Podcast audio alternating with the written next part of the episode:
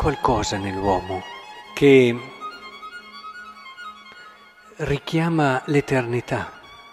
Più scendi nel mistero dell'uomo, più entri nella profondità del suo cuore, ecco che cogli come un, un segno indelebile quello della eternità, l'anelare all'eterno, il tendere ad una pienezza che non può finire.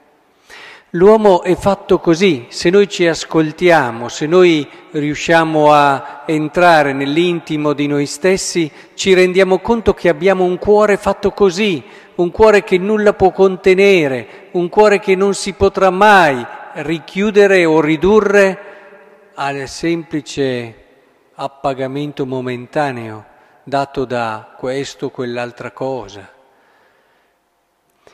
Il cuore dell'uomo è fatto così, provate a pensare alle esperienze più vere, profonde della nostra vita, prima fra tutte quelle dell'amore, quando vuoi bene a qualcuno, quando ami qualcuno. Come fai? Ma come fai a dire che lo ami se dentro di te non c'è un desiderio profondo, un desiderio quasi sofferto di eternità? L'amore lo si riconosce da questo, è per sempre. E quando qui San Paolo ci dice se noi abbiamo avuto speranza in Cristo soltanto per questa vita siamo da commisurare più di tutti gli uomini, cerca di farci entrare all'interno di questa logica. È quasi un discorso non solo di fede, ma antropologico questo, cioè cerca di farci capire che l'uomo eh, nel suo anche atto di fede, che è un atto dove si pone in relazione con Dio. L'atto di fede coinvolge anche l'amore, perché coinvolge il conoscere, il conoscere l'altro, il mettersi in gioco, il vivere una storia d'amore ricca, profonda. Non si arriverà mai ad una fede grande solamente con la riflessione, il ragionamento, la speculazione possiamo anche leggere tutti eh, i libri dalla filosofia alla cosmologia, a, a, possiamo anche andare su tanti altri ambiti che ci possono, l'ontologia, aiutare a, ad arrivare a delle conclusioni di fede attraverso la ragione. E questo è importante, ma non basterà, non basta. Per arrivare ad una fede adulta e matura occorre l'amore eh, non basta essere sicuri che Dio c'è. Se ci provate a pensare, il diavolo lo sa che Dio c'è. E come se lo sa? Ma non basta. Quando c'erano i demoni che dicevano tu sei il figlio di Dio, eh lo dicevano e lo sapevano, ma non basta mica. Per arrivare ad una fede vera, adulta, matura, occorre che ci sia una relazione d'amore col nostro Dio. Non basta sapere che c'è, occorre arrivare a quella conoscenza che solo l'amore ti può dare, ma se arrivi all'amore è evidente che non puoi pensare di immaginare che possa finire.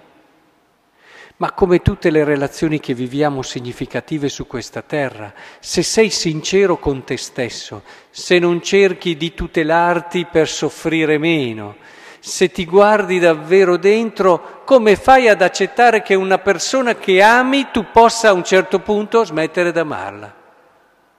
Perché muori magari. Ma come fai?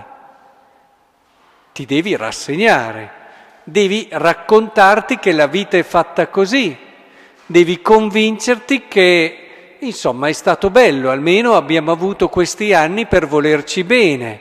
Ma come fai a, a non essere sincero con te stesso e dirti ma se io lo amo davvero non posso accettare che questo amore finisca, perché l'amore per sua natura, per suo intima struttura, non è fatto per finire, non è fatto per finire. E questo è essenziale perché allora quello che ci vuole ricordare Paolo è che il nostro essere uomini più profondo e più intimo grida all'eternità. Perché nel momento in cui tu sei uomo e lo sei fino in fondo, in quelli che sono gli atti umani per eccellenza, come l'amore, ecco che tutto in te dice per sempre, per sempre. Non puoi rassegnarti, accontentarti.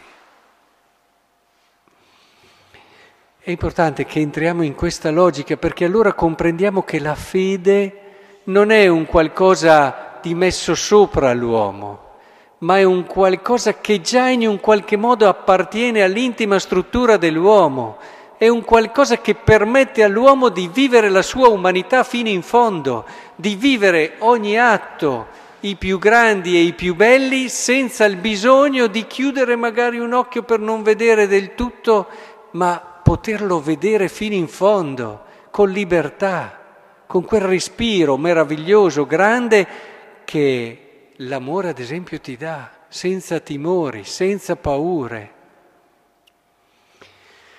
Ecco, penso a tanti, tante relazioni che non sono solo quella di marito e moglie, anche quella di un genitore con un figlio, anche quella di... Eh, penso che un genitore, quando una delle cose che dispiace di più a un genitore è lasciare i suoi figli per certi aspetti, e magari in una situazione dove ancora li vede fragili, e dove vorrebbe essere accanto, proprio dell'amore genitoriale, questo desiderio di poter accompagnare quasi sentendo un legame profondo, viscerale con questi figli, come un qualcosa di suo. Penso all'amore dell'amicizia, un amore per me uno dei più belli, dei più alti.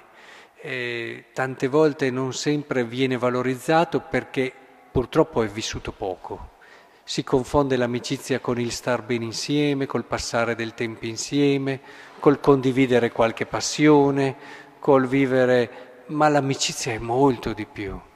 L'amicizia ti porta davvero ad una comunione, ad un essere una cosa sola con l'altro.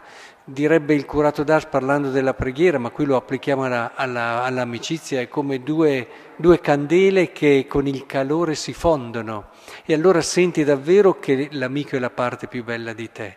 E anche l'amicizia dà quella possibilità di vivere la tua umanità in quella capacità che ha di accogliere, in quel desiderio che ha di essere accolto, in quella possibilità che ha di donare e di ricevere di vivere quella confidenza, quella libertà dove tu puoi parlare all'altro sapendo che tutto quello che dici è per il tuo bene e che non avrai mai dall'altra parte chi usa male di quello che sa di te, ma saprà far buon uso di quello che conosce proprio per aiutarti, per farti crescere e che se anche è duro con te, se anche ti sa richiamare, se anche è fermo, lo fa perché ti vuol bene. L'amico ha il coraggio anche di essere duro con te, perché ti ama.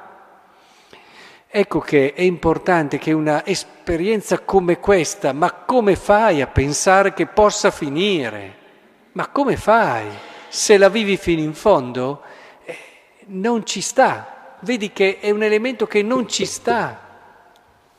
Ecco allora questo bellissimo discorso sulla risurrezione, dove non è a dir la verità, solamente un prolungamento, ma la risurrezione cioè non è come un sopravvivere, non è come un tornare in vita, la risurrezione è il compimento.